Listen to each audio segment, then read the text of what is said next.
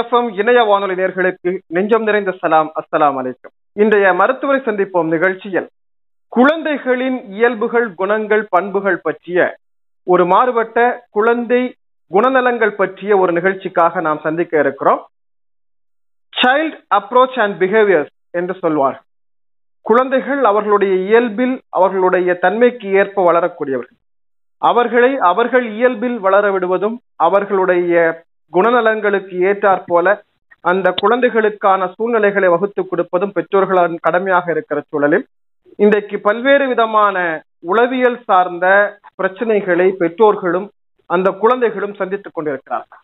எனவே இன்றைய காலகட்டத்திற்கு மிக தேவையான ஒரு கருதுபொருள் என்கிற அடிப்படையில் இந்த சைல்டு பிஹேவியர் என்று சொல்கிற இந்த சிறப்பு தலைப்பின் கீழ் ஒரு சிறந்த குழந்தை நிபுணரை சந்தித்து உரையாடுவதற்காக நாகர்கோயில் மோசஸ் மத்தியாஸ் மருத்துவமனையினுடைய குழந்தைகள் சிகிச்சை நிபுணர், குழந்தைகள் நல மருத்துவர் டாக்டர் ரஷ்மி ஹனன் அவர்களை சந்தித்து பேச இருக்கிறோம். அவர்களை நம் அனைவர் சார்பிலும் அன்போடு வரவேற்றுக் கொள்கிறோம். அஸ்ஸலாமு அலைக்கும் மேடம். அஸ்ஸலாமு அலைக்கும் அல்லாஹ் தஆலா பரக்காத்துஹு. சொல்லுங்க மேம். இன்னைக்கு வந்து நம்முடைய குழந்தை வளர்ப்பு முறைகள் கடந்த தலைமுறையிலிருந்து நிறைய மாறுதலுக்கு ஆளாகி இருக்கிறது. இன்னும் சொல்ல போனால் இன்னைக்கெல்லாம் கிட்டத்தட்ட அடுத்த ஒரு 10 ஆண்டுகளுக்குள்ளால எனக்கு தெரிஞ்ச ஒரு diploma courses in child care அப்படின்னு சொல்லி கூட ஆரம்பிச்சிருவாங்கன்னு நினைக்கிறேன். அந்த அளவுக்கு குழந்தைகளை எப்படி வளர்க்கறது, எப்படி அவர்களை பராமரிக்கிறது, எப்படி அப்ரோச் எடுத்துக்கிறதுங்கிறத பத்தி ஒரு பெரிய டிபேட், சர்ச்சையே ஓடிக்கிட்டு இருக்கு.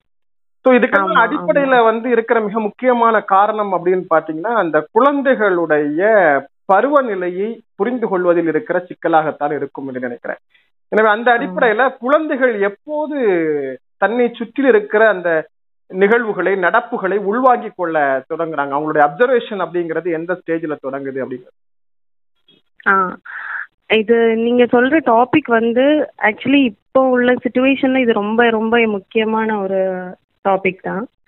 மெயினா என்னன்னா வந்து குழந்தைகளை பொறுத்த வரைக்கும் 2 விஷயங்கள் இருக்கு. ஒன்னு growth, இன்னொன்னு டெவலப்மெண்ட். இந்த growthங்கிறது என்னன்னா அவங்களோட பிசிக்கல் growth, அதாவது அவங்களோட உடல் வளர்ச்சி.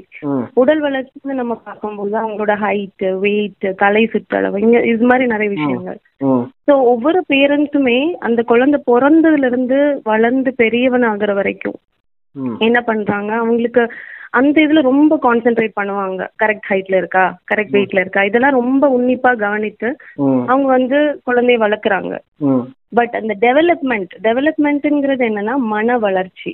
இந்த மன வளர்ச்சி நம்ம சொல்லக்கூடியது மெயினா என்னன்னா அவங்களோட மூளையோட வளர்ச்சியும் அந்த வளர்ச்சியின் காரணமாக அவங்க செய்யக்கூடிய செயல்கள். ஸோ நிறைய பேர் நம்ம என்ன பண்றோம், இதை ரொம்ப சாதாரணமா நம்ம எடுத்துக்கிறோம். ஸோ இந்த மன வளர்ச்சிங்கிறதே நிறைய பாகங்களா, அதாவது டொமைன்ஸ் ஆஃப் டெவலப்மெண்ட்னு சொல்லுவாங்க, அதாவது நிறைய பாகங்களா பிரிச்சிருக்கு. ஒவ்வொரு டொமைன்ஸும் நம்ம பேசக்கூடியது என்னன்னா இப்போ கிராஸ் மோட்டார்னு நம்ம ஒரு விஷயத்த சொல்லுவோம். கிராஸ் மோட்டார்ங்கிறது என்னன்னா தசை வளர்ப்பு, அதாவது நம்ம உடம்புல உள்ள மேஜர் பார்ட்ஸோட தசை வளர்ச்சியும் அதை கொண்டு நம்ம செய்யற செயல்கள். எக்ஸாம்பிளுக்கு நம்ம கை கால்கள்ல உள்ள மீன் தசைகள், நிக்கிறது, நடக்கிறது, ஓடுறது, அந்த மாதிரி விஷயங்கள். ஃபைன் மோட்டார்னு சொல்லுவோம், அதாவது நுண்ணிப்பான விஷயங்கள், அதாவது நுட்பமாக நம்ம செய்யக்கூடிய விஷயங்கள், அதாவது எழுதுறதா இருக்கட்டும், ஒரு பொருளை எடுக்கிறதா இருக்கட்டும், கையை மாத்துறதா இருக்கட்டும். அதுல இன்னும் 2 விஷயங்கள் என்ன இருக்குன்னா சோஷியல் அண்ட் லாங்குவேஜ். இந்த சோஷியல்ங்கிற விஷயம் என்னன்னா ஒரு குழந்தை வந்து மற்றவர்களோடு பழகுற விதம், அதாவது ஒரு சின்ன குழந்தையா இருக்கட்டும், என்ன சொல்றது, நம்ம பிறந்த குழந்தை அம்மாவோட முகத்தை பார்த்து முதல்ல சிரிக்கிறது, மத்தவங்களை பார்த்து சிரிக்கிறது, ரெகக்னைஸ் பண்றது, இது அம்மா, இது பாட்டி அப்படின்னு ரெகக்னைஸ் பண்றது. கொஞ்சம் வளரும் போது தன்னோட திங்ஸ வந்து மத்த பிள்ளைங்களோட ஷேர் பண்ணி விளையாடுறது. சோ இந்த விஷயங்களை தான் நம்ம வந்து சோஷியல் டெவலப்மெண்ட்னு சொல்றோம். இன்னொரு விஷயம் என்னன்னா லாங்குவேஜ்னா வந்து தன்னுடைய விருப்பங்களை மற்றவங்களுக்கு தெரிவிக்கிறது. அந்த லாங்குவேஜ் டெவலப்மெண்ட்டும் வந்து ஒரு குழந்தை வந்து பேச ஆரம்பிக்கிறது தான் லாங்குவேஜ் கிடையாது. ஒரு பிறந்த குழந்தை கூட தன்னுடைய விருப்பத்தை மற்றவங்களுக்கு தெரிவிக்கிறதுக்காக சத்தமாக சிரிப்பது, அழுறது, சவுண்ட் போடுறது, இந்த மாதிரி விஷயங்கள். இந்த டெவலப்மெண்ட்ல கூட இந்த கிராஸ் மோட்டார், ஃபைன் மோட்டார்னு நான் சொன்னது, அதாவது நிக்கிறது, ஓடுறது, நடக்கிறது, பென்சில் பிடிக்கிறது, இதுல எல்லாமும் நம்ம வந்து கொஞ்சம் கவனம் செலுத்துவோம். குழந்தை கரெக்டான டைம்ல தலை நிக்கல நடக்கலன்னு வருவாங்க, இல்ல குழந்தை வந்து எதையும் எடுத்து எழுத மாட்டேங்கிறான்னு வருவாங்க. இதுல கடைசி நான் சொன்ன ரெண்டு டொமைன்ஸ், அதாவது சோஷியல் அண்ட் லாங்குவேஜ், இது நிறைய தடவை என்ன ஆகுதுன்னா அந்த குழந்தை வந்து ஒரு 2.5 வயசு 3 வயசு இல்ல 4 வயசு ஆகும்போதுதான் வந்து மத்தவங்க கிட்ட ஒழுங்கா பேச மாட்டேங்கிறான், இல்ல அவனுக்கு பேச்சு வர மாட்டேங்குது, இல்ல மத்த பிள்ளைங்க கூட சேர்ந்து விளையாட மாட்டேங்கிறான். அந்த விஷயத்த ஒரு கொஞ்சம் வந்து ஒரு ஒரு 1 year இல்ல 2 years பின்னாடிதான் வந்து சில விஷயங்களை ரெகக்னைஸ் பண்ண ஆரம்பிக்கிறாங்க. நான் சொன்ன மாதிரி இது பிறந்த டைம்ல இருந்தே நம்ம ரெகக்னைஸ் பண்ணக்கூடிய ஒரு விஷயம். அந்த ரெகக்னேஷன் வந்து கொஞ்சம் லேட் ஆகும் போது என்ன ஆகுதுன்னா அது அவங்களோட பிஹேவியர், அதாவது அவங்களோட பிஹேவியர்ஸ்லயே வந்து நிறைய சேஞ்சஸை வந்து கொண்டு வர ஆரம்பிக்குது. இதுதான் இப்போ உள்ள சிச்சுவேஷன்ல நிறைய அவங்களோட வெளிப்பாடு வந்து வித்தியாசமா வெளிப்பாடு வரதுக்கான ரீசனும் வந்து இதுதான்னு நான் நினைக்கிறேன். அதாவது ஏர்லி நீங்க ஒரு விஷயத்தை ஐடென்டிஃபை பண்ணும்போது அது சீக்கிரமாகவே நம்ம வந்து சரி பண்ண முடியுங்கிற ஒரு விஷயம் வந்து நமக்கு இந்த மாதிரி வந்து குழந்தைகளை உற்று நோக்குதல் அப்படிங்கிற ஒரு முக்கியமான விஷயம். அதாவது டெய்லியுமே நம்ம குழந்தைகளை பாக்குறோம். நம்ம இன்னும் சொல்ல போனா பெற்ற தாய் வந்து கிட்டத்தட்ட ஒரு 15ல இருந்து 18 மணி நேரம் வரைக்கும் கூட அந்த குழந்தைய தொடர்ச்சியா பார்க்கக்கூடியவங்களா இருக்கிறாங்க. ஆனா அவங்களுக்கு நாம சொல்லக்கூடிய ஆமா இப்ப வந்து அவங்களுக்கு வந்து நாம சொல்ற இந்த ஃபாலோ அப் அப்படிங்கறத வந்து என்னென்ன மாதிரி அப்ப நீங்க வந்து ஒரு 4 வகையில இதை பிரிச்சு சொல்லியிருக்கீங்க. இப்ப நீங்க முதல் வகை பாத்தீங்கன்னா பெரும்பாலும் வந்து அவங்களுடைய தசை அந்த உடல் வளர்ச்சி அப்படிங்கிறது ஒரு முதல் நிலையில தெரியறதுக்கு வாய்ப்பு இல்லை, கொஞ்சம் வளர்ந்ததுக்கு பிறகு தெரியும். ஆனா மற்ற 2வது 3வது 4வது விஷயங்களை அந்த குறிப்பிட்ட பருவத்துக்கு முன்னால இருந்தே ஃபாலோ பண்ண சொல்றீங்க. அப்ப இயல்புல ஒரு குழந்தைகள்ட்ட என்ன மாதிரியான ஆக்டிவிட்டிஸை ஃபாலோ பண்ணணும் அப்படிங்கறத நம்ம பெற்றோர்களுக்கு தெளிவுபடுத்த வேண்டிய கடமை இருக்கு. இந்த மாதிரி விஷயங்கள் இந்த குழந்தைகிட்ட இருக்கணும், இந்த மாதிரி இல்லை அப்படின்னா நாம இதை என்ன பண்ணணும், எப்ப டாக்டர்ஸ்ட போறது, என்ன மாதிரி எந்த ஸ்டேஜ் வரைக்கும் ஃபாலோ பண்ணிட்டு போகணும் அப்படிங்கறது முக்கியமான விஷயம். அதை ஆக்சுவலி என்னன்னா வந்து எல்லாம் இந்த நான் சொன்ன இந்த 4 விதமா பிரிச்சிருக்காங்கன்னு சொன்னாங்களே, சோ இந்த 4 விதமா உள்ளதையே நீங்க பிறந்ததுல இருந்தே, அதாவது ஒரு குழந்தை 1 மாசம் 1 மாசம் 2 மாசம் 3 மாசம்னே நமக்கு நிறைய விஷயங்கள் இருக்கு கவனிக்க. இதுல இம்பார்ட்டண்டா வந்து சில விஷயங்கள் நமக்கு இருக்கு, அது வந்து இந்தந்த ஏஜ்ல கரெக்டா வந்து இந்தந்த டெவலப்மெண்ட் இருக்கணும். அது இல்ல அப்படின்னா நீங்க உங்களோட குழந்தைகள் நல மருத்துவரை நீங்க அணுகணுங்கிறது இருக்கு. சோ அது வந்து என்னன்னா வந்து இப்போ இந்த கிராஸ் மோட்டார்ல எடுத்துப்போம், முதல்ல வந்து தலை நிக்கிறது சொல்லுவோம், அதுதான் நம்ம மெயினா நோட்டீஸ் பண்ணக்கூடிய விஷயங்களை சொல்றேன். முதல்ல வந்து தலை நிக்கும் குழந்தைக்கு. இதுல இன்னொன்று விஷயம் இம்பார்ட்டண்டா நான் இப்ப சொல்றது நீங்க ஞாபகம் வச்சுக்க வேண்டியது என்னன்னா, இந்த டெவலப்மெண்ட்ங்கிறது ஒரு ரேஸ் கிடையாது. அதாவது இப்ப எக்ஸாம்பிளுக்கு சொல்றேன், நடக்கிறது எடுத்துக்கலாம். இப்ப 10.5 மாசத்துல இருந்து ஒரு 17 மாசம் வச்சுக்கலாம். 17 மாசம் வரைக்கும் இந்த ரேஞ்சுக்குள்ள எந்த டைம்ல வேணாலும் குழந்தைங்க நடக்க ஆரம்பிக்கலாம். சில குழந்தைங்க 10.5 11 மாசத்துல நடப்பாங்க, சில குழந்தைங்க 1.5 வயசு ஆனாதான் நடப்பாங்க. சோ 10.5 மாதத்துல நடக்கிற குழந்தை சுப்பீரியர்னும் 1.5 வயசுல நடக்கிற குழந்தை வந்து இன்ஃபீரியர்னும் கிடையாது. இந்த டெவலப்மெண்ட்ங்கிறது ஒரு ரேஞ்ச், அதுக்குள்ள அந்த குழந்தை வந்து அந்த பர்டிகுலர் டெவலப்மெண்ட்டை வந்து அட்டைன் பண்ணியிருக்கணும். அதை தாண்டி போகும்போது அதை தாண்டியும் அந்த குழந்தை அட்டைன் பண்ணலங்கிற போதுதான் நம்ம என்ன சொல்லுவோம், அதை ரெட் ஃபிளாக் சைன் சொல்லுவோம். அதாவது நீங்க வந்து கண்டிப்பாக ஏதாவது நீங்க செய்தே ஆகணுங்கிற ஒரு நிர்பந்தத்துக்கு நம்ம உள்ளாகிறது அந்த ரேஞ்சை தாண்டி போகும்போது. அந்த மாதிரி நம்ம பார்த்தோம் அப்படின்னா ஒரு 1st 3 மாசம் எடுத்துக்கலாம். 1st 3 மாசம் வரைக்கும் குழந்தைங்க வந்து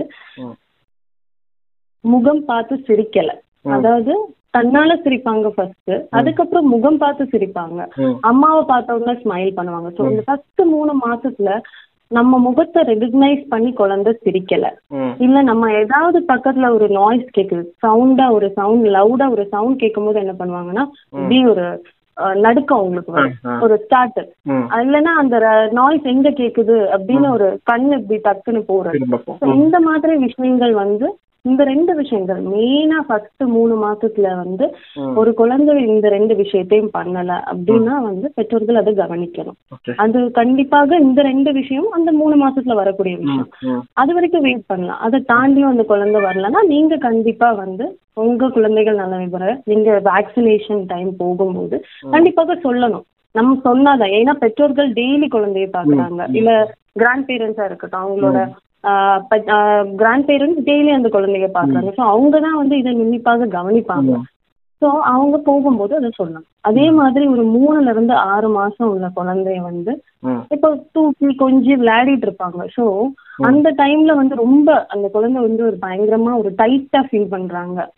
என்ன சொல்றது, இப்ப நம்ம டைப்பர் போடுறாங்க இல்ல பேண்ட் போடுறாங்க, போடும்போது நம்ம அந்த கால் வந்து கொஞ்சம் டைட்டா இருக்கும், அதாவது ஒரு நார்மலா இல்லாம கொஞ்சம் டைட்டா ஃபீல் பண்றாங்க. இல்ல குழந்தை ரொம்ப தொலை தொலைன்னு, அதாவது ஒரு பொம்மையை எடுத்து இது பண்ற மாதிரி இருக்கு, குழந்தைய எடுக்கிறதுக்கு ரொம்ப தொலை தொலைன்னு குழந்தை இருக்கு. இல்ல தலை நிக்கல, தலை வந்து 6 மாசம் ஆயும் ஆடிட்டே இருக்கு குழந்தைக்கு.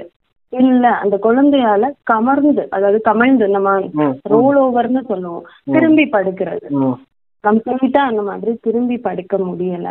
இல்ல ஒரு பொருள் எதையாவது பாக்குது குழந்தை, அப்ப என்ன பண்ணும்னா அப்படியே நைஸா அந்த கை வந்து அந்த பொருளை நோக்கி போகும், ரீச் ஃபார் த ஆப்ஜெக்ட். அந்த ஆப்ஜெக்ட்ஸ் அதால போய் தவழ்ந்து போயில, ஜஸ்ட் அந்த ஒரு ஒரு கிளுக்கு எதையாவது நம்ம காமிக்கும் போது அதை பிடிக்கிறதுக்கு அந்த குழந்தை வரும். அந்த மாதிரி வரல. இல்ல சுத்தமாக அம்மாவை பார்க்கும் போது கூட ஒரு வேற யாரையோ பாக்குற மாதிரி, அதாவது ஒரு அந்த ரெகக்னிஷன் நமக்கு ஃபேஸ்லயே தெரியும், குழந்தையோட ஃபேஸ்லயே தெரியும், அந்த அம்மாவை பார்த்தோன்னு ஒரு முகம் மலர்ச்சி இருக்கும். அந்த மாதிரி இல்ல. ஸோ ஒரு 3 to 6 மாசம் குழந்தைய நம்ம பார்க்கும்போது இந்த விஷயங்கள் வந்து நோட் பண்ணலங்கிற போது இதையும் நம்ம வந்து தெளிவாக சொல்லணும், இந்தந்த விஷயங்கள் நாங்க பாக்கல அப்படிங்கிறது. ஒரு 6 மாசத்துக்கு மேல, அதாவது ஒரு வயசு வரைக்கும் நம்ம எடுத்துக்கலாம், 1 வயசு வரைக்கும் உள்ள குழந்தை வந்து தன்னால உட்காரல, அதாவது நம்ம உட்கார வச்சோம்னா ஒரு 8 மாசத்துக்கு அப்புறவே குழந்தைங்க என்ன பண்ணுவாங்கன்னா அழகா தன்னாலே உட்கார்ந்துப்பாங்க. இனிஷியலா கையை ஊனுவாங்க, ஊனிட்டு உட்கார்ந்துப்பாங்க ஒரு 6 மாசத்துல. ஒரு 8 மாசம் 9 மாசம் வரும்போது அழகா தன்னால உட்கார்ந்துப்பாங்க. ஏதாவது சேர் ஏதாவது பக்கத்துல இருந்துச்சுன்னா பிடிச்சு எந்திரிச்சு நிற்பாங்க. சோ இந்த 12 மாசம், அதாவது 1 வயசு வரைக்குமே குழந்தைகளால தன்னால உட்கார முடியல, இல்ல தன்னால எந்திரிச்சு நிக்க முடியல. அது 2. 3வது வந்து அவங்கள்ட்ட வந்து ஏதாவது பொருள் அங்க இருந்துச்சு, எதையாவது அவங்க பாக்குறாங்க, மோஸ்ட் அந்த நிலாவை தான் காமிச்சு கொடுப்போம் நம்ம குழந்தைங்களை, வெளியே கொண்டு போய் காமிச்சு கொடுக்கறது, இல்ல காக்காவை காமிச்சு கொடுக்கறது, இதுல இருந்து காக்கான்னு காமிச்சு கொடுக்குறது. ஸோ அதெல்லாம் பார்த்து நம்ம கேட்டோம்னா அப்படி பாயிண்ட் பண்ணுவாங்க, அதை வந்து அங்க இருக்கிறது வந்து அவங்களுக்கு தெரியும், அவங்க பாயிண்ட் பண்ணுவாங்க. ஆமா, அப்சர்வ் பண்ணி அதை சொல்லுவாங்க. அதே மாதிரி சின்ன சின்ன விஷயங்கள் நம்ம சொல்றதுக்கு, என்ன சொல்றது, யாராவது வராங்க வீட்டுக்கு, ஹாய் சொல்லு, பாய் சொல்லு, இப்ப ஃபுல்லா ஹைஃபை சொல்லு, இதெல்லாமே பண்ணுவாங்க. 12 மாசம் 1 வயசு வர்றது வரைக்குமே குழந்தைங்களுக்கு இந்த வளர்ச்சியெல்லாம் கண்டிப்பாக இருக்கும். இதை நீங்க பாக்கல. இல்ல ஒரு 12 மாசத்துக்கு மேல, அதாவது ஒரு 1 வயசுல இருந்து 1.5 வயசு வரைக்கும் எடுத்துக்கலாம். 1.5 வயசு வரைக்கும் குழந்தைங்க நடக்கல, மெயினா அவங்களால வந்து தன்னால நடக்க முடியல.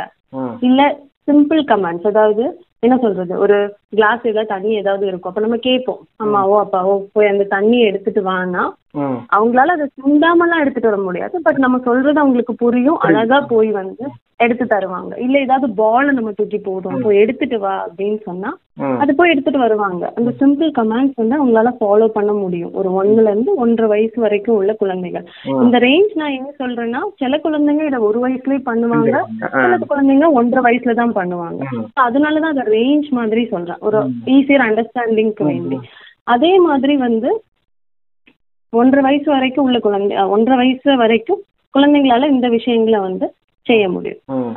அதே மாதிரி வந்து என்னன்னா, இப்ப நம்ம 2 வயசு எடுத்துக்கிட்டோம்னா மெயினா என்னன்னா பேச்சு, அதாவது அம்மா வா, தண்ணி தா, அந்த மாதிரி 2 வாக்குகளை சேர்த்து ஒரு பேஸ் மாதிரி அவங்களால பேச முடியும். ஆக்சுவலி அது பேசணும் குழந்தைங்க, அம்மா தான்ங்கிறது தெளிவா அந்த 2 வயசுல பேசுவாங்க. ஸோ இந்த மாதிரி பேச முடியல. ஸோ இதுதான், ஒரு 2 வயசு வரைக்கும் உள்ள குழந்தைகளால வார்த்தைகள் பேச முடியல.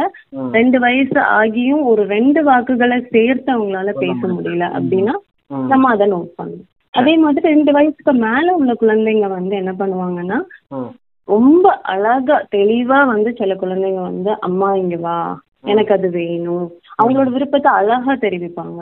சோ அந்த மாதிரி அந்த 2ல இருந்து 3 வயசு குழந்தைங்க பேசுறது பேச முடியல, இல்ல பேசுறாங்க பட் ரொம்ப கிளியரா நமக்கு புரிய மாட்டேங்குது, அதாவது அவங்க மழலை லாங்குவேஜ்னு சொல்லுவாங்க. ஒரு 1.5 வயசு குழந்தை பேசும் ஒரு மழலை லாங்குவேஜ், நம்ம கேட்கறதுக்கே வந்து ரொம்ப ஸ்வீட்டா அந்த மாதிரி பேசுவாங்க. அது 1.5 வயசுல கேக்குறது ஓகே. பட் அதுவே நம்ம ஒரு 2.5 வயசு 3 வயசு ஆகும்போது அதே மாதிரி குழந்தைங்க பேசுறாங்க அப்படின்னா அது நோட் பண்ண வேண்டிய ஒரு விஷயம். இல்ல தனியா போய் உட்கார்ந்து அவங்க உண்டு அவங்க வேலை உண்டு யாரு கூடயும் சேர்ந்து உட்காராம தனியா உட்கார்ந்து விளையாடிட்டு இருக்காங்க அப்படின்னாலும் அது நோட் பண்ண வேண்டிய விஷயம். அதே மாதிரி இப்போ வந்து என்ன சொல்றது, படி ஏறுவாங்க, அதாவது நடக்க ஆரம்பிச்ச உடனே அவங்களுக்கு ரொம்ப இன்ட்ரெஸ்டா அவங்க பண்ணக்கூடிய ஒரு விஷயம் வந்து படி ஏறுவதும் இறங்குவாங்க. இனிஷியலா ஏறுவாங்க, அதுக்கப்புறம் சப்போர்ட்டோட இறங்குவாங்க, அதுக்கப்புறம் ஒரு 3 வயசு ஆகும் போது அவங்களே இறங்க ஆரம்பிச்சுவாங்க. இந்த விஷயத்த அவங்க பண்ணல. இது நான் இப்ப சொல்றது எல்லாமே ரொம்ப காமனா பிள்ளைங்க பண்ணக்கூடிய விஷயங்கள். இதை வந்து ஈஸியா நம்ம நோட் பண்ண முடியும், காம்ப்ளிகேட்டட் கிடையாது. ஏன்னா இது நம்ம எல்லா பிள்ளைங்களையும் பார்க்கக்கூடிய விஷயம். ஸோ இந்த விஷயத்த பண்ணல. ஒரு 2 வயசுக்கு மேல உள்ள குழந்தை கிளியரா பேசல, இல்ல பேசவே இல்ல, இல்ல இந்த மாதிரி படி ஏறும் போதும் இறங்கும் போதும் அவங்களுக்கு தெரியல, ரொம்ப சப்போர்ட்டோட தான் பண்றாங்க, இல்ல தனியா உட்கார்ந்து ஒரு இடத்துல விளையாடுறாங்க, இல்லன்னா 2 ஸ்டெப் நடக்கிறாங்க டக்குனு கீழே விழுந்துடுறாங்க, நடக்கிறாங்க கீழே விழுறாங்க, நடக்கிறாங்க கீழே விழுறாங்க, இந்த மாதிரி இருக்கு. இந்த விஷயங்கள் வந்து நம்ம வந்து 2ல இருந்து 3 வயசு குழந்தைங்களுக்கு நம்ம நோட் பண்ண வேண்டிய ஒரு விஷயம். அதே மாதிரி ஒரு 3 வயசுல இருந்து 5 வயசு 5 இயர்ஸ் நம்ம எடுத்துக்கிட்டோம்னா வந்து அது ஒரு ஸ்கூல் கோயிங் ஏஜ் நம்ம சொல்லுவோம். இனிஷியலா எல்கேஜி கிண்டர் கார்டன் போவாங்க, எல்கேஜி யூகேஜி போற பிள்ளைங்க சரளமாக பேசுவாங்க, நல்லாவே பேசுவாங்க, கொஸ்டின்ஸ் கேட்பாங்க நம்ம கிட்ட, என்ன விஷயம்னாலும் வந்து ஏன் அது ஏன் இது ஏன்னு கேட்க ஆரம்பிச்சிடுவாங்க. அதுக்கப்புறம் வந்து நல்ல அவங்களால நீட்டா எழுத முடியாது அதெல்லாம் இருக்கும், பட் ஏதாவது எழுத சொன்னா எழுதுவாங்க, அழகா வரைய ஏதாவது படம் வரைய ட்ரை பண்ணுவாங்க. இதெல்லாம் வந்து இந்த 5 வயசு வரைக்குமே குழந்தைகள் பண்ணக்கூடிய விஷயம். இதெல்லாம் பண்ணல, இல்ல ஒரு 5 வயசு ஆகியும் ரொம்ப அம்மா அப்பான்னு ரொம்ப கிளிங்கிங்கா இருக்காங்க, அதாவது அம்மாவை விட்டு நகரவே கிடையாது, ஃபுல்லா அவங்க கூடயே இருக்கணும், தூக்கி வச்சுட்டே இருக்கணும், இந்த மாதிரி. ஸோ இதுதான் நான் சொல்லக்கூடியது ஒரு சோசியல் பிஹேவியர், இது ஒரு ஒரு பிஹேவியரல் இது சேஞ்ச்.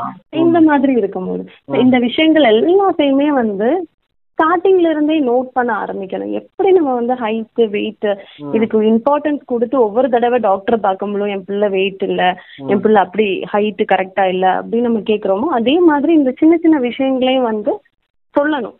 அவங்க சொன்னாதான் வந்து நம்ம கொஞ்சம் கூடயும் பார்த்து அது இருக்கா இல்லையாங்கிறத அந்த பீடியாட்ரிஷியனால ஒரு அசஸ்மெண்ட் கரெக்டா பண்ண முடியும். சொல்லாத வரைக்கும் டைரக்டா ஓகே நமக்கு டெவலப்மெண்டல் அசஸ்மெண்ட்ல இந்த விஷயங்கள் நம்ம கேட்கணும்னு இருக்கு.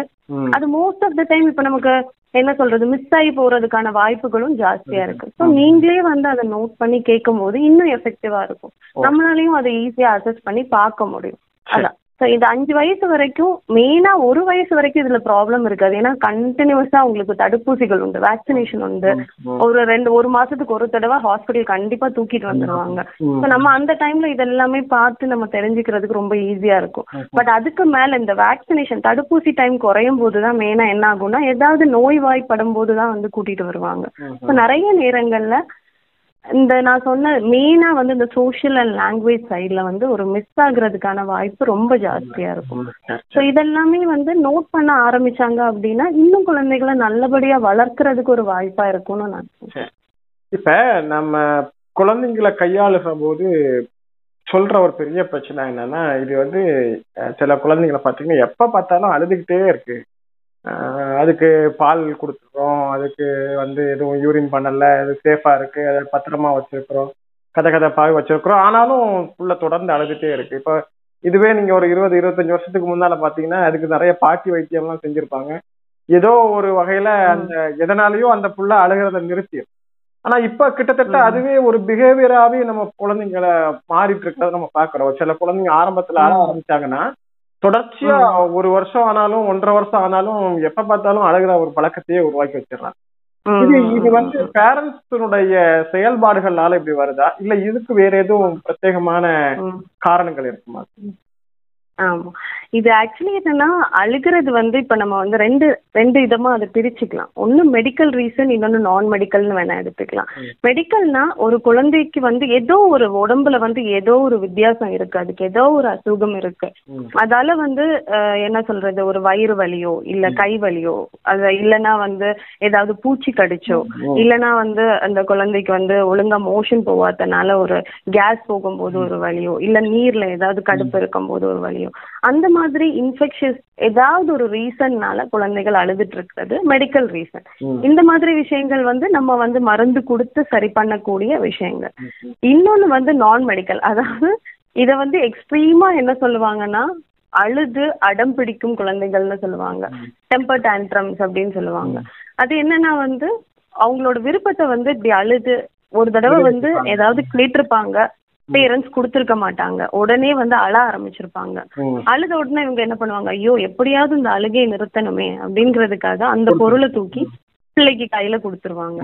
அப்போ அந்த பிள்ளையோட மனசுல வந்து அவங்க குழந்தைங்களை பொறுத்த வரைக்கும் நம்மளை விட ரொம்ப ரொம்ப ரொம்ப பிரில்லியன்ட் பீப்புள்.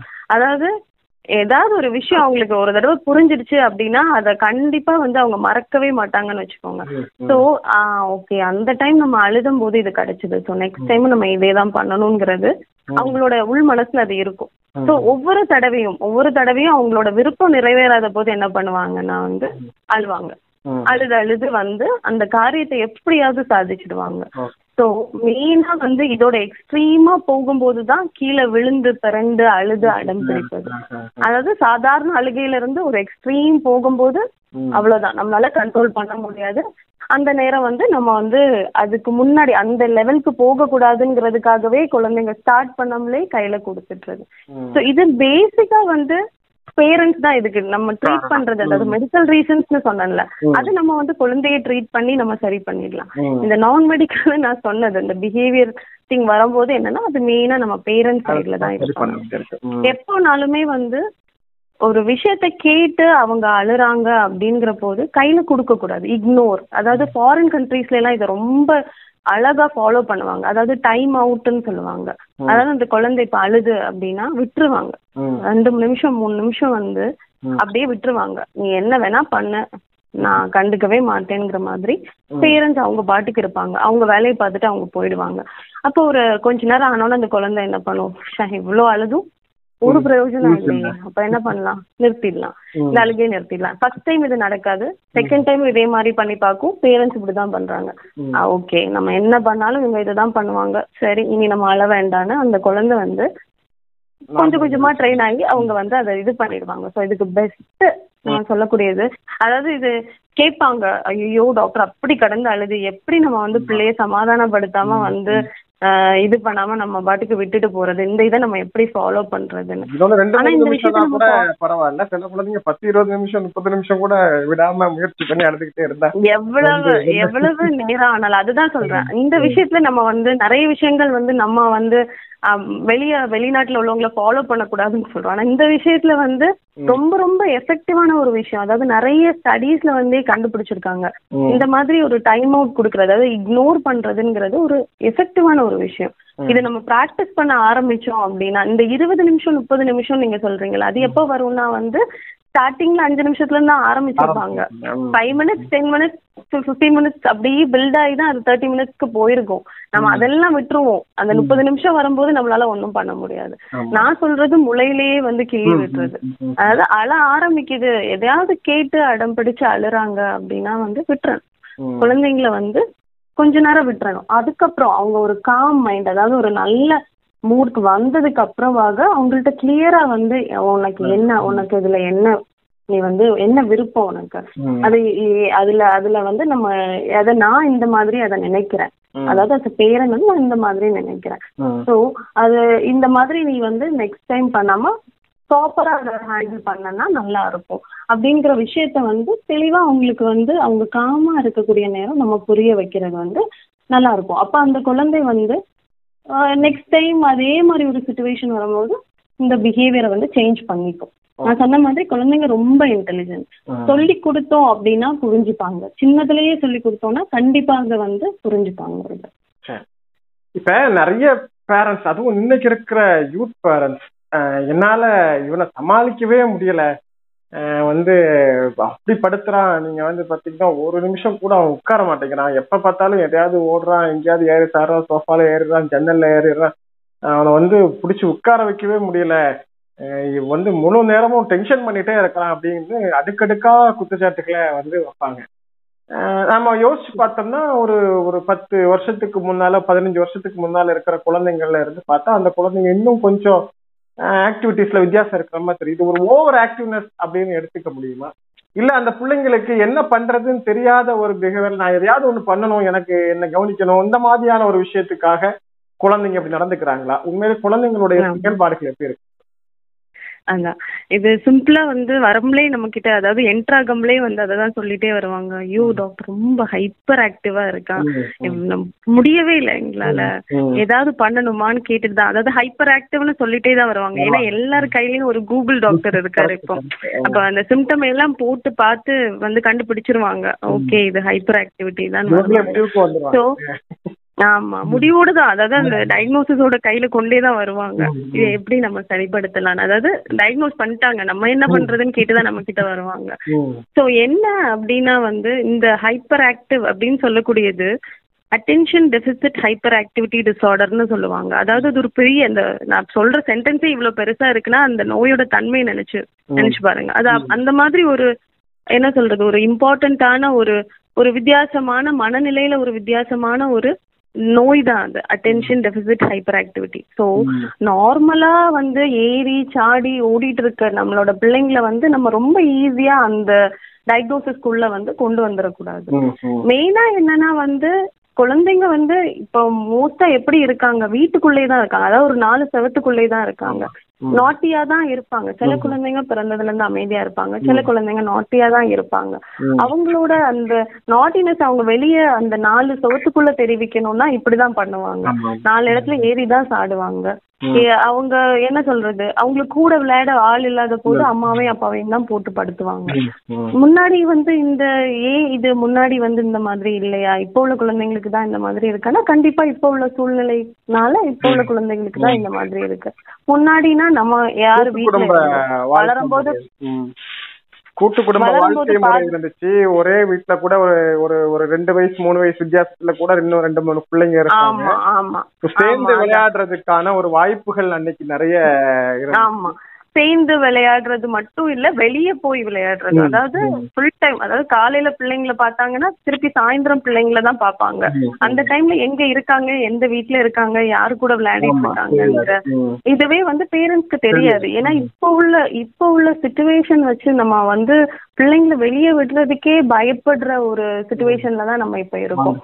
பிள்ளை வெளியே விட்டோம்னா சேஃபா வீட்டுக்குள்ள வருமானங்கிறதே நிறைய நேரம் நமக்கு தெரிய மாட்டேங்குது. சோ நம்ம என்ன பண்றோம், பிள்ளைங்களை ஃபுல்லாவே வீட்டுக்குள்ளதான் அடைச்சு வச்சுக்கிறோம். அந்த வீட்டுக்குள்ள அவங்களால எவ்வளவு மேக்சிமம் அவங்களோட எனர்ஜியை ஸ்பெண்ட் பண்ண முடியுமோ அதை அவங்க எக்ஸிக்யூட் பண்ணிட்டு இருக்காங்க. சோ இதை நம்ம ஈஸியா ஹைப்பர் ஆக்டிவிட்டின்னு எடுத்துக்கவே கூடாது. ஹைப்பர் ஆக்டிவிட்டின்னு நம்ம வந்தோம் அப்படின்னா அது எப்படின்னா ஒரு குழந்தையால என்ன சொல்றது, ஒரு 12 வயசு கீழே உள்ள குழந்தைக்கு பயங்கர, அதாவது கண்ட்ரோலே பண்ண முடியாது, அதாவது ஒரு நிமிஷம் கூட ஒரு இடத்துல உட்காரவே முடியாது, அங்க ஓடுறான் இங்க ஓடுறான், பயங்கர ஆக்டிவா இருக்கான், எந்த விஷயம்னாலும் டக்குன்னு செய்யறது, அதாவது யோசிக்காம உடனே செய்துடுறது.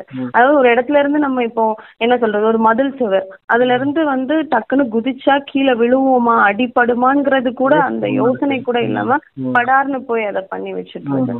அதுக்கப்புறம் அட்டென்ஷன் டெபிசிட்னு சொல்லுவாங்க, அதாவது ஒரு விஷயத்த கூட உன்னிப்பா கவனிக்கவே மாட்டாங்க, அவங்களால அதை கவனிக்கவே முடியாது, அப்படியே கவனிச்சாலும் அந்த முடிவு வரைக்கும் அதை கவனிக்கணுங்கிற பொறுமை அவங்களுக்கு இருக்காது. எக்ஸாம்பிள் சில்ட்ரன், நம்ம பிள்ளைங்களை எடுத்துக்கிட்டோம்னா அதோட ஹோம்ஒர்க் ஏதாவது கொடுங்க, அவங்களால ஃபர்ஸ்ட் அந்த இடத்துல உட்கார்ந்து பென்சில் பிடிச்சு அது பண்ண முடியாது, அப்படியே அவங்க பண்ணாலும் அதை அவங்களால கம்ப்ளீட்டா பண்ண முடியாது. இந்த மாதிரி நிறைய அந்த டிசீஸ்குள்ளேயே நிறைய சிம்டம்ஸ் இருக்கு, நிறைய விஷயங்கள் இருக்கு. இந்த மாதிரி சிம்டம்ஸ் ஒரு 6 மாசத்துக்கு மேல ஒரு குழந்தைக்கு கண்டினியூஸா இருக்கு. அதாவது வீட்டுல மட்டும் அல்லாம ஸ்கூல்ல இல்ல வெளியே போகும்போதும் இதே பிஹேவியர் தான் குழந்தைக்கு வருது, வேற எந்த ரீசனும் இல்ல, வேற எந்த நோயோ எதுவுமே இல்லைங்கிற போதுதான் மெயினா இந்த நான் சொன்ன அந்த அட்டென்ஷன் டெபிசிட் ஹைப்பர் ஆக்டிவிட்டிக்குள்ள நம்ம குழந்தைங்களை கொண்டு அசஸ் பண்ணி பார்த்து இருக்கா இல்லையாங்கிறத முதல்ல தெரிஞ்சுக்கிட்டு நம்ம அதுக்கேற்ற மாதிரி அந்த குழந்தைய ட்ரீட் பண்ணுவோம். அது இல்லாம இப்ப நார்மலா பிள்ளைங்களை அந்த கொண்டு வர அந்த hyper activity most of the time அவங்களோட நாட்டினஸ் தான், அது அதான் நம்ம அந்த ஹைப்பர் ஆக்டிவிட்டின்னு ஒரு டேர்மோட கொண்டு வர்றது.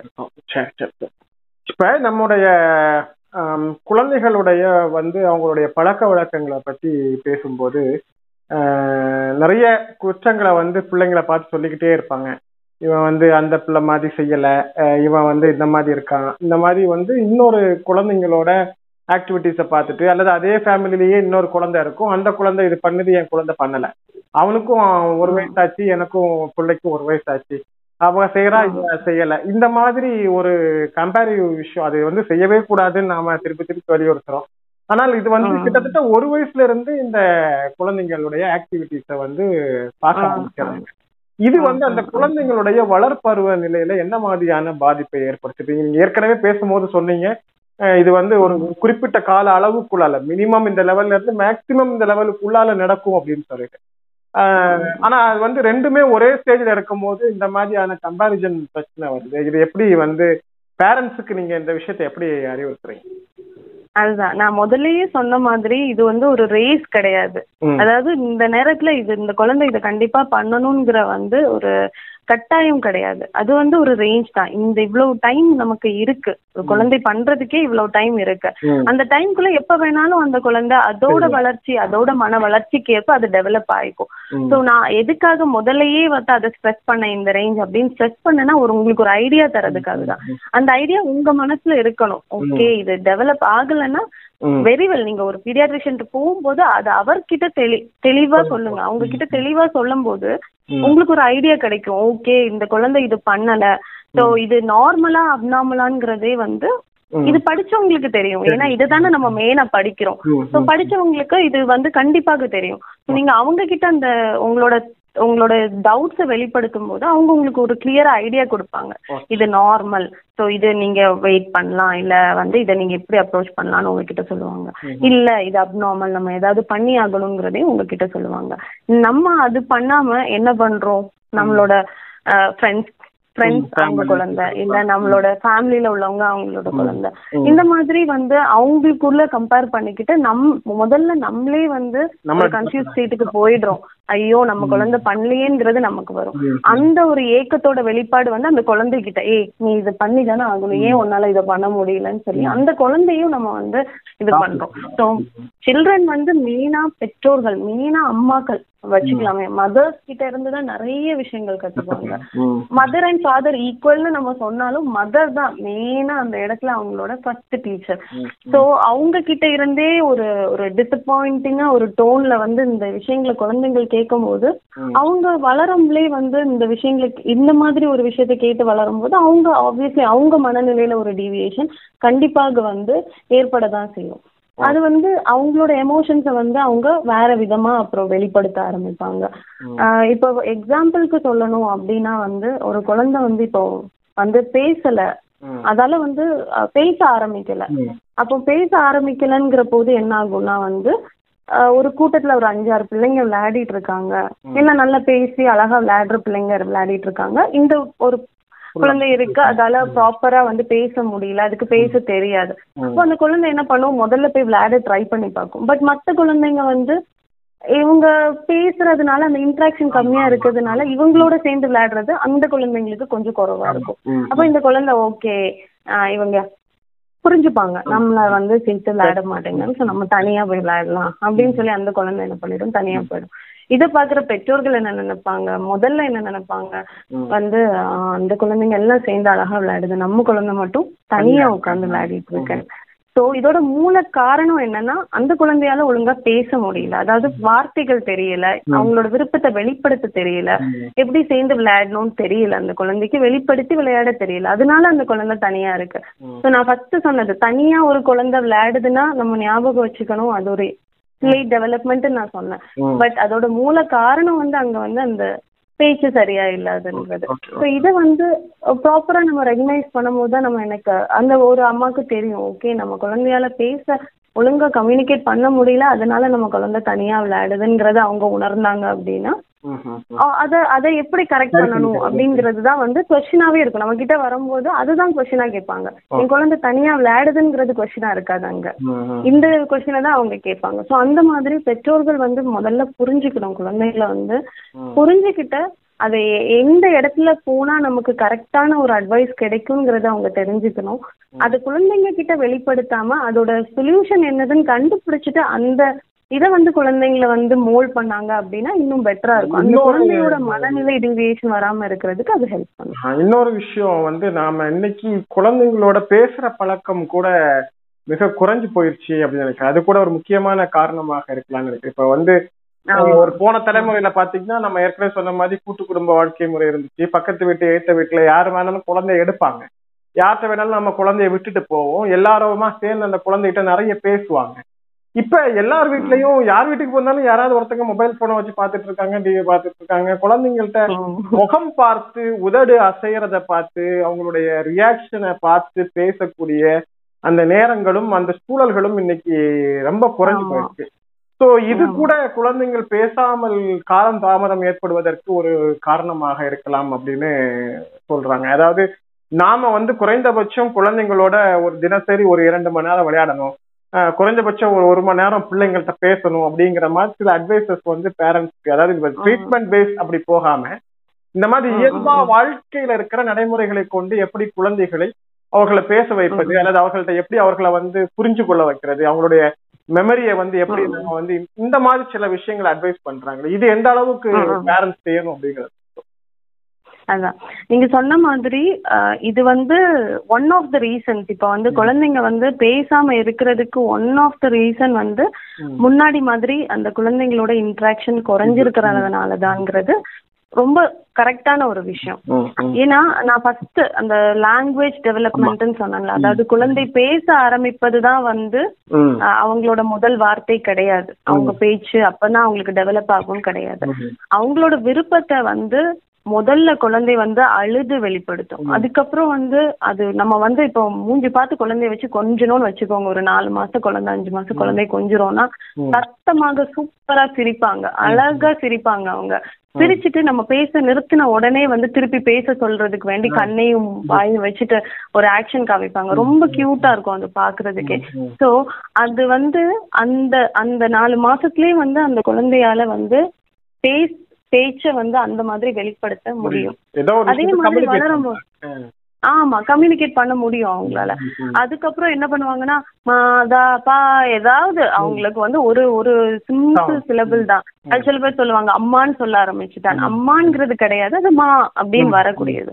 அதுக்கப்புறம் அதையே செய்து மம்மா கித்தா தத்தா அப்படின்னு ஏதாவது வாயிலேயே உளறிட்டு அந்த பேப்லிங்னு சொல்லுவாங்க, அந்த கனோனிக்கல் பேப்லிங் அந்த சவுண்ட் வந்துடும். அதுக்கப்புறமா தான் அம்மா அப்பா தாத்தா காக்கா இந்த வேர்ட்ஸ் எல்லாம் வந்து அவங்களுக்கு டெவலப் ஆக ஆரம்பிக்கும். ஸோ அப்படி கொஞ்சம் கொஞ்சமா வந்துதான் நான் சொன்னது அந்த 2 வயசு ஆகும்போது ஒரு 2 வார்த்தை இணைச்சு அம்மா வா அப்பா தா அந்த மாதிரி ஏதாவது 2 வார்த்தைகளை இணைச்சு பேச ஆரம்பிச்சிருவாங்க.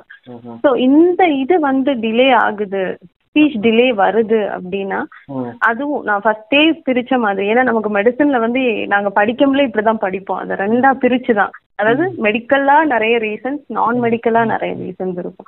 ஸோ இந்த ஃபர்ஸ்ட் நான் மெடிக்கலை சொல்லிடுறேன், ஏன்னா நீங்க அதை தான் கேட்டீங்க. அதனால நான் மெடிக்கல் ரீசன்ஸ்ன்னு நம்ம பார்த்தோம்னா ஃபேமிலி அண்ட் என்வாயர்மெண்ட், அதாவது நம்மளோட ஃபேமிலினாலையும் நம்மளோட சுற்றுச்சூழல் மாறுபாடுனாலையும் வந்து வெளிப்பாடு, அதோட வெளிப்பாடுகளா என்ன நடக்குதுங்கிறது.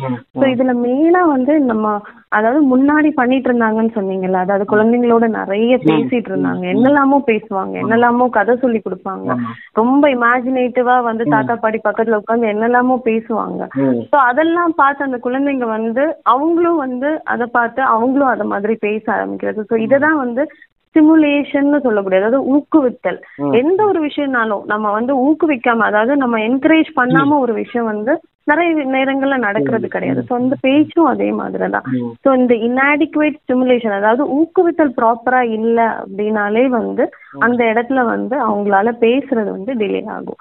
ஸோ மெயினா நீங்க சொன்ன மாதிரிதான் ஃபுல்லா மொபைல் ஒன்லி பேரண்ட்ஸ் கையில இருக்கும், மோஸ்ட் ஆஃப் த டைம் பிள்ளைங்க கையில தான் இருக்கும். அதாவது ஃபர்ஸ்ட் கேட்டீங்களா ஹைப்பர் ஆக்டிவா சுத்துறாங்கன்னு, சோ அந்த பிள்ளைய அடக்குறதுக்கு அவங்களுக்கு கிடைச்ச முக்கியமான ஆயுதம் அது அந்த மொபைல் போன். அதை கையில கொடுத்துட்டோம் அப்படின்னா அவங்களுக்கும் டிஸ்டர்பன்ஸ் கிடையாது, பிள்ளைங்க அப்புறம் வேற வேர்ல்ட்ல போயிடுவாங்க.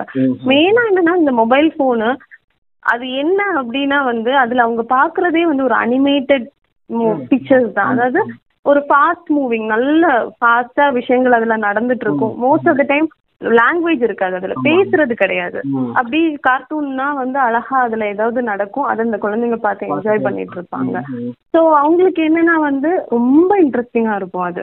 சோ இப்ப நம்ம அந்த டைம்ல போய் நீங்க குழந்தைங்கள்ட்ட ஏதாவது பேச்சு கொடுத்து பாருங்களேன், நம்ம பேசுறது அவங்களுக்கு இன்ட்ரெஸ்டிங்கா இருக்குமா இல்ல அவங்க பாக்குறது அவங்களுக்கு இன்ட்ரெஸ்டிங்கா இருக்குமா? கண்டிப்பாக பாக்குறது தான் அவங்களுக்கு இன்ட்ரெஸ்டிங்கா இருக்கும். சோ அவங்க என்ன பண்ணுவாங்க, அததான் பாப்பாங்க. இதுல நிறைய பேர் வருவாங்க, அதாவது பேசுறானா, ரெண்டு வார்த்தைகள்லாம் சேர்த்து பேசுறானான்னு கேட்கும் போது சொல்லுவாங்க, இல்ல என்ன ரைம்ஸ்னாலும் பாடுவான், என்ன ஏபிசிடினாலும் தெரியும், ஏபிசிடி எல்லாம் சூப்பரா சொல்லுவான். ஏன்னா வந்து இப்ப நான் சொன்னேன் இந்த ஸ்டிமுலேஷன், இது வந்து மொபைல் போன்ல தான் நடக்குது ஆக்சுவலி. அது வந்து திருப்பி திருப்பி அந்த ரைம்ஸ் கேட்குறாங்க, அவங்க ஒரு விஷயத்த கேட்டுட்டே இருக்காங்க, அங்க ஒரு ஸ்டிமுலேஷன் அவங்களுக்கு நடக்கிறதுனாலதான் வந்து என்ன பண்றாங்க, அந்த ரைம்ஸ் அவங்க வந்து தன்னால பாடுறாங்க. ஆமா அதான் அதே மாதிரி ஏதாவது அதுல பார்த்து சில வார்த்தைகள் அவங்களுக்கு தெரியுது அப்படின்னா அந்த வார்த்தைகளை குழந்தைங்க பேசுறாங்க, ஏன்னா அங்க இருந்து அவங்களுக்கு ஒரு ஸ்டிமுலேஷன் கிடைக்குது. நமக்கு ஒரு விஷயம் புரிஞ்சுக்கும், குழந்தைங்களுடைய அப்சர்வேஷன்ல அல்லது அவங்களுடைய ஆக்டிவிட்டிஸ்ல எந்த பிரச்சனையும் இல்ல அப்படிங்கற. அதுதான் சொல்றேன் நான் ஃபர்ஸ்டே சொன்ன மாதிரி, ரொம்ப ரொம்ப ரொம்ப பிரில்லியன்டான பிள்ளைங்க, அதாவது சில விஷயங்கள் நமக்கே ரொம்ப ஆச்சரியப்படுற அளவுக்கு அவங்க நிறைய பண்ணுவாங்க. ஏன்னா அவங்களுக்கு அந்த அளவுக்கு வந்து இட்ஸ் அ க்ரோயிங் பிரெயின், ஒரு 2 வயசு வரைக்கும் மூளை வளர்ச்சி அடைஞ்சிட்டே இருக்கு. அந்த நேரத்துல நம்ம வந்து ப்ராப்பரா 1 வயசுல மொபைல் போன் கொடுக்கறதுக்கு பதில் அதுக்கு முன்னாடி பிள்ளைங்க கிட்ட பேச்சு கொடுக்குறோம், அது நிறைய விஷயங்கள் சொல்லி கொடுக்குறோம் நம்ம அப்படின்னா வந்து ஈஸியா கிராஸ் பண்ணிப்பாங்க. அதை ரொம்ப ஈஸியா அவங்க கிராஸ் பண்ணி பேச ஆரம்பிச்சிடுவாங்க. ஸோ அதுதான் அந்த இன்ஆடிக்வேட் ஸ்டிமுலேஷன்ங்கிறது வந்து ஒரு முக்கியமான ரீசன். இது இல்லாம நான் சொன்ன அந்த மெடிக்கல் ஃபேக்டர்ஸ்ல வந்து சொன்னதுல முக்கியமானது வந்து கேள்வித்திறன், அதாவது ஹியரிங்னு நம்ம சொல்லக்கூடியது.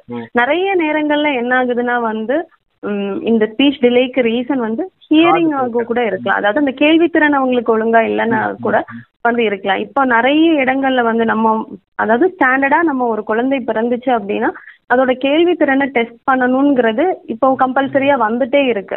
நம்ம சில அதாவது குழந்தை பிறந்த உடனே மஞ்சள் காமாலை ஏதாவது இருக்கு, இல்ல ஐசியூல நிறைய நாள் இருக்கு, அந்த மாதிரி குழந்தைகளை நம்ம கண்டிப்பா வந்து அந்த கேள்வித்திறன் டெஸ்ட் பண்ணிடுவோம். அது இல்லாம நார்மலான குழந்தைங்களா இருந்தா கூட ஒரு 2 வயசு ஆகும்போது வந்து நம்ம ஒரு கேள்வித்திறன் டெஸ்ட் பண்றது ரொம்ப ரொம்ப ஒரு எசென்சியலான ஒரு விஷயம். ஏன்னா அது கூட மோஸ்ட் ஆஃப் த டைம் இந்த ஸ்பீச் டிலே ஆகுறதுக்கு ரீசனா இருக்கலாம். அதாவது எங்க இருந்தாலும் என் பிள்ளை கூப்பிட்டா வந்து உடனே கேக்குறான், அதனால இது கண்டிப்பா பண்ணணுமான்னு நீங்க கேட்கலாம். பட் அந்த கேட்கறதுங்கிறது வந்து வெறும் இந்த காதோட இதோட முடிஞ்சு போறது கிடையாது. அந்த காதுல இருந்து அந்த வேவ்ஸ் டிராவல் ஆகி நம்ம மூளைக்கு போகணும், மூளையில கேள்வித்திறனுக்குள்ள ஏரியாவுக்கு போகணும், அங்க இருந்து வந்து நமக்கு ஸ்பீச் உருவாகிற ஏரியாவுக்கு அது போய் அங்க ஒரு ப்ராசஸிங் நடந்துதான் நம்ம வந்து வார்த்தைகளா அது வெளிப்படுறது. இது மைக்ரோ செகண்ட்ஸ்ல ஒரு ஆள் கேள்வி கேட்டு நம்ம பதில் சொல்றதா இருந்தா கூட இவ்வளவு விஷயங்கள் நமக்கு உள்ள நடந்துட்டு தான் அது வந்து வெளியே ஒரு வார்த்தையா வருது. ஸோ இதை ப்ராப்பரா வந்து தெரிஞ்சுக்கணும் அப்படின்னா வந்து எல்லா குழந்தைங்களுக்குமே ஒரு 2 வயசு ஆகும் போது அந்த கேள்வித்திறன் டெஸ்ட் பண்றது சரியான ஒரு விஷயமா தான். சரி, இப்ப நம்ம செல்போன் பத்தி பேசுனதால இதையும் பேசியாகின்றது. இப்போ ஒரு 2 வயசு அல்லது 3 வயசுக்கு உட்பட்டு வந்து அதிகமா வந்து செல்போன் யூஸ் பண்ண ஆரம்பிச்சிடறாங்க. இதனுடைய விளைவு என்ன அப்படின்னா, ஒரு 5 வயசுலாம் வரும்போது குழந்தைங்களுடைய ஆக்டிவிட்டிஸ், அவங்களுடைய பிஹேவியர், அவங்களுடைய இயல்புலேயே நிறைய மாற்றங்கள் இருக்கு. கிட்டத்தட்ட ஒரு வயலண்ட் மூமெண்ட்டுக்கு வந்துடுறாங்க. ஏன்னா அந்த அவங்க பாக்குற வீடியோஸ் வந்து அது மாதிரியான ஒரு ஒரு ஒரு இம்பாக்டை வந்து கொடுத்துருது. அல்லது வந்து ஒரு ஒரு என்ன சொல்றது, ஒரு குழந்தைக்கு இருக்கிற ஒரு நார்மலுடைய ஒரு ஃபீலை தாண்டின ஒரு அப்நார்மல் ஃபீல்ல பிள்ளைங்க இருக்கிறாங்க இந்த மாதிரி சொல்றாங்க. அதுவும் குறிப்பா அந்த ஒரு ஒரு எல்கேஜி யூகேஜிக்கு பிறகு, அதுவும் இந்த குறிப்பா அந்த ஒரு 2 வருஷம் கொரோனா நெருக்கடியில குழந்தைங்களை யாரையுமே பார்க்க விடாம வீட்டுக்குள்ள வச்சதுக்கு பிறகு இந்த மாதிரியான சில ஆக்டிவிட்டிஸ் வித்தியாசங்கள் இருக்குது அப்படின்னு இப்ப சமகாலத்துல வந்து சொல்லிக்கிட்டு இருக்காங்க. இது வந்து எந்த அளவுக்கு குழந்தைங்களுக்கு பாதிப்பை உருவாக்குது, அல்லது குழந்தைங்களுடைய தன்மை இந்த விஷயத்துல எதுவும் மாற்றமாயிருக்கா? இதை பற்றி ஆமா நிறைய, அதாவது என்ன சொல்றதுன்னா வந்து நான் ஃபர்ஸ்ட் சொன்ன மாதிரி தான் ஒரு இன்ட்ரெஸ்டிங்கான விஷயம் வந்து அவங்க மொபைல்ல தான் வந்து பாக்குறாங்க. ஸோ நம்ம எவ்வளவு ஏர்லியா அந்த மொபைல அவங்களுக்கு கையில கொடுக்குறோம், மொபைலா இருக்கட்டும் இல்ல டிவியா இருக்கட்டும், எவ்வளவு ஏர்லியா அதை வந்து அவங்க கையில நம்ம வந்து உபயோகத்துக்கு கொடுக்க ஆரம்பிக்கிறோமோ அந்த அளவுக்கு அதோட வெளிப்பாடுகள் வந்து ரொம்ப, அதாவது பிறந்தது ஒரு 6 மாசம் 7 மாசம் குழந்தைல இருந்தே கொடுக்க ஆரம்பிச்சோம் அப்படின்னா நீங்க சொன்ன விஷயங்கள் 2 வயசு 3 வயசுலயே வந்துடுது குழந்தைங்களுக்கு. ஏன்னா வந்து ஃபர்ஸ்ட் ஃபுல்லாவே அதை தான் பார்த்துட்டே இருக்காங்க. சோ அதுல உள்ள விஷயங்களை தான் கத்துக்கிறாங்க. அதாவது அம்மா அப்பா இல்ல தாத்தா பாட்டி சொல்லி கொடுத்த காலம் போய் மொபைல் சொல்லி கொடுக்கற காலமா இப்ப மாறிடுச்சு. நிறைய விஷயங்கள் அதுல அவங்க பாக்குறது சாதாரண ஒரு கார்ட்டூனா இருக்கட்டும் இல்ல ஏதாவது ஃபைட்டிங் கான்சிக்வன்ஸா இருக்கட்டும் எதுவா இருக்கட்டும் அவங்க அதுல பார்த்துதான் கத்துக்கிறாங்க. இது இப்பதான் நடக்குதானீங்கன்னா கேட்டீங்கன்னா கிடையாது, முன்னாடியே இது உண்டு. அதாவது நம்மளே இந்த ரெஸ்லிங் அதெல்லாம் முன்னாடியே உண்டு இல்ல பாப்போம். நம்ம அந்த ரெஸ்லிங் எல்லாம் பார்த்துட்டு அதே மாதிரி ஃபைட் பண்ணி அதே மாதிரி விழுறது அந்த கார்டு வச்சு விளையாடுறது இதெல்லாம் நம்மளே சின்ன வயசுல பண்ண விஷயங்கள் தான். ஆனா நம்ம எப்ப பாப்போம் டிவி அப்படியே ஏதோ கெஞ்சி குத்தாடி கொஞ்ச நேரம் டிவி பாக்கட்டான்னு எப்படி எல்லாமோ கேட்டு எடுத்து ஒரு ஹாஃப் அன் ஹவர் இல்ல ஒன் ஹவர் நம்ம வீட்டுல டிவி பார்ப்போம். சோ அந்த மாதிரி தான் அதோட வெளிப்பாடு அவ்வளவுதான் இருக்கும். அதாவது அந்த அடிக்கிறது ஒதுக்கிறது அதோட அது ஸ்டாப் ஆயிடும். இவங்க காலையில முழிச்சதுல இருந்து நைட்டு தூங்குறதுல பாதி நேரம் அதுலதான் பாக்குறாங்க. சோ அதை பார்த்து அவங்க இருக்கும்போது அவங்களோட பிஹேவியர்ஸ்லயே நிறைய விஷயங்கள் மாறுபடுது. இப்ப நம்ம ஃபர்ஸ்ட் பேசணும்ல இந்த அடம் பிடிக்கிறது அப்படின்னு சொல்றது. ஸோ அந்த மொபைலை கையில கொடுக்கலன்னா அடம் பிடிச்சு அழுக. ஸோ நீங்க அந்த மொபைலை கையில கொடுக்குறீங்க. ஸோ அவங்க அந்த இடத்துல என்ன அவங்களுக்கு வெளிப்படுது எமோஷன்ஸ் என்ன வெளிப்படுதுன்னா ஒரு கோபம் ஒரு ஒரு கோபமா அந்த இடத்துலதான் அவங்க அடம் பிடிச்சு அழுறாங்க. ஸோ அந்த கோபம் அந்த குழந்தை வளரும் போது என்ன ஆகும்னா அக்ரஷனா மாறும். அதாவது எதுனாலும் ஒரு கோபப்பட்டு இல்ல ரொம்ப ஒரு வயலண்டா பிஹேவ் பண்ணி இதை நமக்கு நம்ம காரியத்தை நம்ம சாதிச்சுக்கலாம் அப்படின்றது அந்த இடத்துல அவங்களுக்கு இப்போ வளரும் போதும் அந்த வெளிப்பாடுதான் இருக்கும். இப்ப மெயினா கொரோனா டைம்ல இங்க கேட்டனால ஃபுல்லா ஆன்லைன் கிளாஸ், ஏற்கனவே இவங்க மொபைல் தான் பாத்துட்டு இருப்பாங்க, இப்ப ஃபுல்லா ஆன்லைன் அதே தான் உட்காந்து பாத்துட்டு இருக்காங்க. இது ஸ்கூல்ஸ்லயும் வேற வழி கிடையாது, அவங்களுக்கு பிள்ளைங்களுக்கு ஏதோ ஒரு வகையில படிச்சு கொடுக்கணும்ன்றதுக்காக. சோ இவங்க ஃபுல் டைம் அதுலதான் உட்கார்ந்து இருக்காங்கன்னா ஃபர்ஸ்ட் மென்டலி அவங்களுக்கு அதாவது நமக்கு உடம்பு தான் டயர்ட் ஆகும் கிடையாது, நம்ம பிரெயினும் டயர்ட் ஆகும். ஒரு விஷயத்த அதிகம் நேரம் செலவழிச்சு செய்யும் போது கண்டிப்பாக நம்ம பிரெயின் டயர்ட் ஆகும். கண்கள் ஃபுல் டைம் அந்த ஸ்கிரீனே பார்த்துட்டு இருக்கிறதுனால அந்த விஷன்ல பாதிப்பு ஏற்படும். அதே மாதிரி மன ரீதியாகும். அவங்களால என்ன சொல்றது, இப்ப ஸ்கூலுக்கு போறாங்க அப்படின்னா 24/7 அங்க உட்காந்து லிசன் பண்ண மாட்டாங்க. கொஞ்ச நேரம் மிஸ் சொல்றது கவனிப்பாங்க, பக்கத்து பிள்ளைங்க கிட்ட தெரியாம ஒழிச்சு பேசுறது இல்ல பென்சில் ரப்பரை வச்சு ஏதாவது விளையாடுறது இல்ல அந்த ஸ்நாக் டைம்ல வெளியே போய் எதையாவது திங்கிறது இல்ல மத்தியானம் லஞ்ச் பீரியட்ல கடந்து கிரவுண்ட்ல கடந்து விளையாடுறது. சோ ஏதாவது அவங்க அங்க பண்ணிட்டு இருந்தாங்க. அந்த பிள்ளைங்களை கொண்டு வந்துதான் இப்ப நம்ம வீட்டுக்குள்ள வச்சிருக்கோம். காலையில இருந்து சாயந்தரம் வரைக்கும் உட்கார்ந்து இருக்காங்க. சோ அதோட வெளிப்பாடு நிறைய இப்போ அதாவது சளி காய்ச்சல் எவ்வளவு காமனா கொண்டு வந்தாங்களோ ஒரு பீடியாட்ரிஷனை பாக்குறதுக்கு சளி காய்ச்சல்னு கொண்டு வந்த காலம் போய் இப்ப ஃபுல்லா குழந்தைக்கு இந்த மாதிரி அமைதியா இருக்கான் இல்ல எதுவும் ரொம்ப பேச மாட்டேங்கிறான் இல்ல ரொம்ப கோபப்படுறான் எது கேட்டாலும் பயங்கரமா கோவம் வருது பிள்ளைக்கு இல்ல ரொம்ப டயர்டாவே இருக்கு அந்த மாதிரி கொண்டு வரக்கூடிய ரீசன்ஸ் மெயினா இந்த இது ஒரு இம்பார்ட்டண்டா இந்த காலகட்டத்துல உருவாயிடுச்சு. சோ இது நம்ம அவாய்ட் பண்ணணும் அப்படின்னா நமக்கே அதாவது பேரண்ட்ஸே ஒரு டைம் லிமிட் செட் பண்ணாதான் இதெல்லாம் முடியும். அதாவது சின்ன குழந்தைங்க கையில நம்ம கொடுக்கணும்னு அவசியம் கிடையாது. நிறைய நேரம் சாப்பாடு கொடுக்கணும் ஒண்ணுமே சாப்பிட மாட்டேங்கிறான் அப்படிங்கறதுக்காக தான் அந்த மொபைல கையில கொடுக்கறது. இதுதான் எப்படி ஃபாலோ பண்ணுவாங்கன்னா நீ சாப்பாடை போட்டு கையில கொடுத்துட்டு உன்னால எவ்வளவு முடியுமோ சாப்பிடு, உனக்கு வேணும்னா சாப்பிடு இல்லைன்னா விட்டுரு. அந்த ஆட்டிடியூட் எப்ப நம்ம டெவலப் பண்றோமோ அதாவது தன்னுடைய தேவைகளை அவங்களே நிறைவேற்றிக்கட்டும்னு எப்ப நம்ம குழந்தைய விட ஆரம்பிக்கிறோமோ அப்ப இந்த சின்ன சின்ன விஷயங்கள் நம்ம செய்யக்கூடியது தன்னாலே மாறும். ஏன்னா நம்ம பேரண்ட்ஸ் தான் இதுதான் செய்தாங்கன்னு நான் நினைக்கிறேன். அதாவது எப்பவுமே நம்மள உட்கார்ந்து ஊட்டிக்கிட்டு இருந்த மாதிரி எனக்கு ஞாபகம் இல்லை, என்னோட பெற்றோர் செய்த மாதிரி எனக்கு ஞாபகம் இல்லை. தேவையான சமயங்கள்ல நம்மளால செய்ய முடியாதுங்கிற போது நமக்கு எல்லாமே செய்து கொடுத்தாங்க. மற்ற நேரங்கள்ல நமக்கு ஒரு இண்டிபெண்டன்ஸ் இருந்துச்சு, நம்மளோட விஷயங்களை நம்ம செய்யறதுக்கு அவங்க ஒரு இண்டிபெண்டா நம்மள விட்டாங்க. அந்த விஷயத்த இப்ப உள்ள ஜெனரேஷன் பெற்றோர்ஸும் செய்யறாங்கன்னா தான் இந்த விஷயங்கள் மாறும். இப்ப இந்த சாப்பாடு விஷயத்த பத்தி பேசும்போது பெரிய ப்ராப்ளம்ஸ் பேரண்ட்ஸுக்கு இது ஒரு பெரிய விஷயமா இருக்கு. அதாவது பிள்ளைங்க இப்ப நாம நினைக்கிறது என்ன அப்படின்னா அவன் இவ்வளவு சோறு சாப்பிட்டாதான் அந்த நேரத்துக்கு அது குழந்தை சரியா இருக்கும், காலையில இட்லினா 2 இட்லி இந்த ஸ்டேஜ் கண்டிப்பா சாப்பிடணும், இந்த மாதிரி நாமளா ஒரு அளவிட உருவாக்கி வச்சுக்கிட்டு இந்த அளவுக்கு என் பிள்ளை சாப்பிடல அதனால என் பிள்ளை சாப்பிடவே மாட்டேங்கிறான் அப்படிங்கிற முடிவுக்கு வந்துடுறாங்க. ஆனா அந்த சாப்பாடு இல்லாம அவன் சாப்பிடுற விஷயம் அல்லது அவன் செய்யற மற்ற விஷயங்கள் ஒரு ஸ்வீட்ல இருக்கக்கூடிய கலோரிஸ் வரைக்கும் கூட அந்த குழந்தைங்களுக்கு போய் சேருதுங்கிற மனநிலை இருக்காது. அப்ப இந்த சாப்பாடு விஷயம் அப்படிங்கறதுக்காக குழந்தைங்களை ரொம்ப டார்ச்சர் பண்றது, அடிக்கிறது, துன்புறுத்துறது, இந்த மாதிரியான சில விஷயங்களை எல்லாம் பேரண்ட்ஸ் செய்யறாங்க. இது எந்த அளவுக்கு சரியான விஷயம் அப்படிங்கறத சொல்லுங்க. இதுதான் ஃபர்ஸ்ட் 6 மாசம் நம்ம குழந்தைக்கு தாய்ப்பால் கொடுக்குறோம். அந்த 6 மாசத்துக்கு அப்புறம் நம்ம அந்த வீனிங் டைம்னு சொல்றோம்ல, மற்ற சாப்பாடு நம்ம கொடுக்க ஆரம்பிக்கிறது. அப்ப பேபி லெட் வீனிங்னு சொல்லுவாங்க. அதாவது குழந்தைகளை அவங்களாவே சாப்பிடுற பழக்கிறது. அதாவது என்ன பண்ணுவாங்க, வெளிநாட்டுலாம் என்ன பண்ணுவாங்கன்னா ஒரு சின்ன டேபிள் மாதிரி குழந்தைய உட்கார வச்சுட்டு எதையாவது அதுல வச்சு கொடுத்துருவாங்க. அது கீழே சிந்தும், பாதி வாயில போகும், பாதி கீழே போகும். இதெல்லாம் நம்ம டிவியில பாத்துருக்கோம். சோ அந்த மாதிரி தான் பிராக்டிஸ் பண்ண சொல்றாங்க. அதாவது நீங்க குழந்தைங்கள்ட்ட இனிஷியலா ஒரு 6 மந்த்ஸ் 7 மந்த்ஸ்ல எல்லாம் எடுத்து சாப்பிடாது குழந்தை, நம்ம தான் கொடுத்தாகணும்.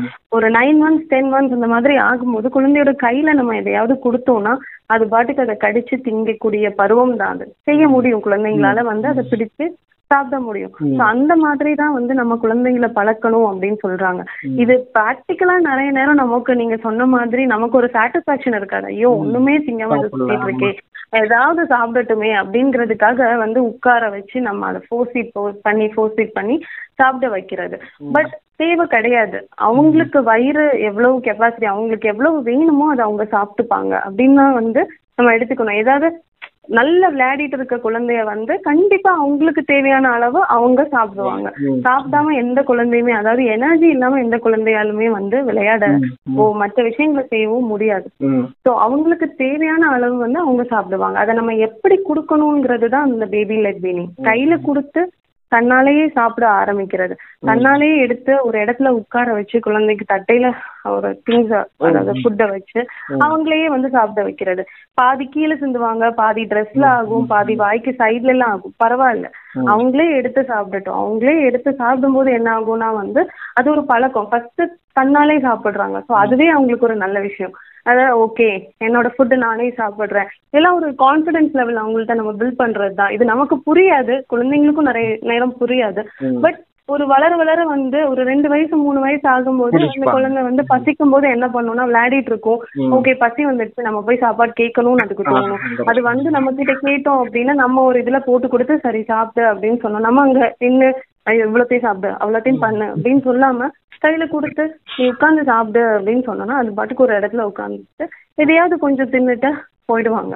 ஸோ அந்த பிராக்டிஸை நம்ம இனிஷியலா அதை சாப்பிட ஆரம்பிக்கிற டைம்லயே நம்ம தொடங்கணும் அப்படின்னா ஒரு 2 வயசு 3 வயசு ஆகும்போது குழந்தைங்க பண்ணுவாங்க. செகண்ட் திங் நீங்க கேட்ட மாதிரி ஸ்வீட்டு அதுல எல்லாம் கேலரிஸ் இருக்கு, அதெல்லாம் பத்தாதான்னா அது அந்த மதர்ஸோட மைண்ட்ல மெயினா இன்க்ளூடிங் என்னையும் சேர்த்துதான் சொல்றேன். நமக்கு ப்ராப்பரா தட்டையில சோறு போட்டு ஒரு 2 மீனை தின்னு அந்த எக்கெல்லாம் எடுத்து தின்னு அது குழந்தைங்க தின்னாதான் நம்ம என்ன நினைப்போம், ஓகே நம்ம பாப்பா இன்னைக்கு நல்லா சாப்பிட்ருக்கா அப்படின்னு ஒரு சாட்டிஸ்ஃபைடா மன நிறைவோடு நம்ம மற்ற விஷயங்களும் செய்வோம். ஆனா இப்போ ஒரு எக்குன்னு நம்ம எடுத்துப்போமே, அந்த எக்குலயே நமக்கு தேவையான ஒரு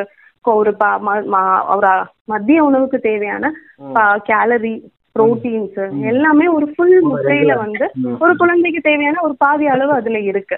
அதோட சேர்த்து அந்த குழந்தை இப்ப நம்ம வச்சு கொடுக்குறோம் ஒரு எக்கை மட்டும்தான் திங்கிறான் அப்படின்னா பிரச்சனை கிடையாது. ஏன்னா அந்த கேலரி அதுலயே கிடைக்குது. இல்ல ஃபிஷ் மட்டும்தான் பிடிக்கும், 2 ஃபிஷ் தான் எடுத்து திங்கிறாங்கன்னா கிடைக்குது. அதுல அவங்களுக்கு தேவையான அளவு கேலரி அவங்களுக்கு கிடைக்குது. ஸோ அந்த மைண்டை நம்ம பெற்றோர்கள் அதாவது தாய்மார்கள் மனசுல கொண்டு வரதுங்கிறது ஒரு கஷ்டமான விஷயம். கொஞ்சம் பிராக்டிக்கலா யோசிச்சு நம்ம இதெல்லாம் ட்ரை பண்ண ஆரம்பிச்சோம்னா மேபி இந்த விஷயங்களை செய்யலாம்.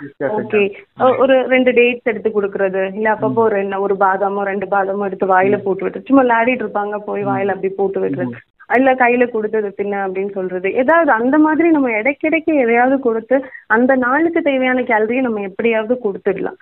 அதுவும் சொந்தமா அவங்களையே சாப்பிடுற மாதிரி நம்ம கொடுத்தோம்னா இன்னும் பெட்டரா இருக்கும். ஸோ அந்த மாதிரி நம்ம செய்ய ஆரம்பிச்சோம்னா இந்த ப்ராப்ளம் வராது. லைக் ஒண்ணுமே சாப்பிட மாட்டேங்கிறான், இல்ல ஃபுல்லா குத்தி ஏற்றி வாமிட் பண்றான், அந்த மாதிரி விஷயங்கள் வராது நம்ம இதை செய்ய ஆரம்பிச்சோம் அப்படின்னா. ரைட். இப்ப இன்னும் ஒரு பிரச்சனை என்ன அப்படின்னா, சில குழந்தைங்க பர்டிகுலர் ஸ்டேஜ் வந்த பிறகும் ஃபீடிங் பாட்டில விட மாட்டாங்க. 3 வயசு ஆயிடுச்சு, 4 வயசு ஆயிடுச்சு, 5 வயசு ஆயிடுச்சு, இன்னும் ஃபீடிங் பாட்டில தான் பால், ஹார்லிக்ஸ் எதுனாலும் அதுலதான் கொடுக்க வேண்டியிருக்கு. கப்பில் வந்து குடிக்க மாட்டேங்கிறான், வெளியில போகும்போது ஹேண்டில் பண்ற கஷ்டமா இருக்கு. இந்த மாதிரி விஷயங்கள் வந்து பேசுறான். இன்னும் சிலவங்க வந்து என்ன சொல்றாங்கன்னா, 4 வயசு ஆயிடுச்சு, 3 வயசு தாண்டிடுச்சு, இன்னும் அவன் வந்து அவனுக்கு நைட்டு பெட்டிங் பிரச்சனை இருக்கு, இன்னும் அவனை வந்து யூரின் கண்ட்ரோல் பண்ண முடியல, இப்பவும் நம்ம வந்து டயப்பர் யூஸ் பண்ண வேண்டியது. ஸோ இதெல்லாம் கூட ஒரு விதமான கவலைகளா வந்து பெற்றோர்களுக்கு மாறிட்டு. ஸோ இந்த மாதிரி பழக்கத்தை இயல்புல மாற்றம் செய்யறதுக்கு என்ன வழிமுறை? ஏன்னா நம்ம இன்னைக்குதான் ஒரு 10 வருஷத்துக்குள்ளாலதான் அந்த டயப்பரை போட்டு தூங்க வைக்கிற பழக்கத்தை உருவாக்கி, இப்போதான் ஒரு 6-7 வருஷத்துக்குள்ளாலதான் நம்ம இந்த அளவுக்கு குழந்தைங்களை வந்து யூடியூப பார்த்து கூகுள பார்த்து எல்லாம் வளர்க்குறோம். அதுக்கு முன்னால குழந்தை எப்படி வளர்ந்துச்சுன்னு யாருக்கும் தெரியாது, அதுவா போட்டு வளர்ந்துரும். அது இப்படி இருக்கும்போது இன்னைக்கு இந்த அளவுக்கான ஒரு சூழல் மாறி இருக்குன்னா அது நம்முடைய வாழ்க்கை முறையில இருக்கிற மாற்றம் தான் காரணம்னு நினைக்கிறேன். எப்படி இந்த பழக்கங்களை குழந்தைகள்கிட்ட இருந்து நிலைமை கொண்டு வர?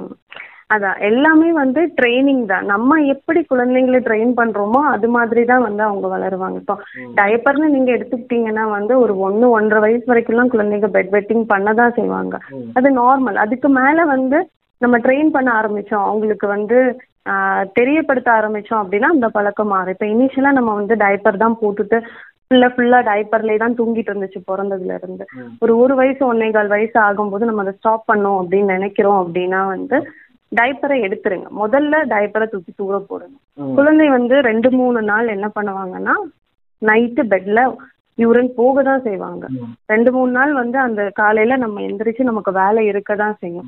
பட் அது பரவாயில்லை, ஏன்னா நம்ம அந்த குழந்தைய ட்ரெயின் பண்றோம் இப்போ.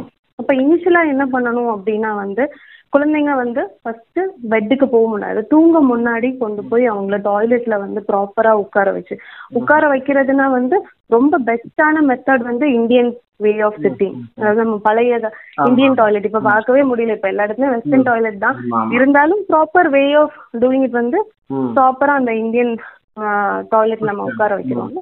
ஸோ அந்த மாதிரி உட்கார வச்சு குழந்தைய வந்து தூங்க போக முன்னாடி வந்து ஒரு தடவை அவங்கள வந்து ப்ராப்பரா யூரின் போக வச்சுட்டு பெட்ல படுக்க வைக்கணும். இந்த ட்ரைனிங் பீரியட்ங்கிறது மதர்ஸ்க்கு ஒரு டிஃபிகல்ட்டான ஒரு விஷயம் தான். ஏன்னா நடுவுல ஒரு 2 o'clock இல்ல ஒரு 3 o'clock அந்த டைம்ல எந்திரிச்சு அவங்களை திருப்பி எழுப்பி கொண்டு போய் பாத்ரூம்ல உட்கார வச்சு யூரின் போக வைக்கணும். அவங்கள வைக்கல அந்த டைம்ல நம்ம வைக்கலன்னா கண்டிப்பா அந்த டைம்ல யூரின் போவாங்க அவங்க. கொஞ்சம் கேப் தான், ஒரு 2-3 hours கேப்ல கண்டிப்பா யூரின் போவாங்க. ஸோ அந்த டைம்ல எழுப்பி கொண்டு போய் ப்ராப்பரா குழந்தைய உட்கார வச்சு வந்து யூரின் போக வைக்கணும். யூரின் போக வச்சுட்டு திருப்பி படுக்க வைக்கணும். ஸோ இதை திருப்பி காலையில அதிகாலை ஆகும்போது அதே மாதிரி கொண்டு போய் வந்து உட்கார வைக்கணும். ஸோ இது வந்து ஒரு ட்ரைனிங் ப்ராசஸ். முன்னாடி வந்து என்ன சொல்றது, நம்ம எல்லா விஷயத்தையுமே வந்து ப்ராப்பரா ட்ரெயின் பண்ணோம்னா தான் வந்து கரெக்டான நமக்கு ஒரு ரிசல்ட் கிடைக்கும். ஸோ இந்த பீரியட் வந்து ஒரு கஷ்டமான ஒரு பீரியட், நமக்கு தூக்கம் சுத்தமா போகக்கூடிய பீரியட் தான். பட் ப்ராப்ளம் கிடையாது, நம்ம வந்து அதோட லாங் டேர்ம் என்ன, நமக்கு ஒரு எஃபெக்ட் என்ன கிடைக்குதுன்றது தான் நம்மளோட மைண்ட்ல இருக்கணும். ஸோ இனிஷியலா இதை பண்ணணும், நடுவுல ஒரு 1-2 தடவை கொண்டு போய் அவங்கள உட்கார வச்சு இது பண்ண. அப்போ அவங்களுக்கு எப்படி இருக்கும்னா அந்த டைம் ஆகும்போது, அதாவது அவங்களுக்கு சப்போஸ் யூரின் வருது அப்படின்னா வந்து அந்த டைம் நம்மளே எழுப்புவாங்க. 5-6 நாள் ஆகும்போது அந்த டைம் வரும்போது நம்மளே எழுப்புவாங்க.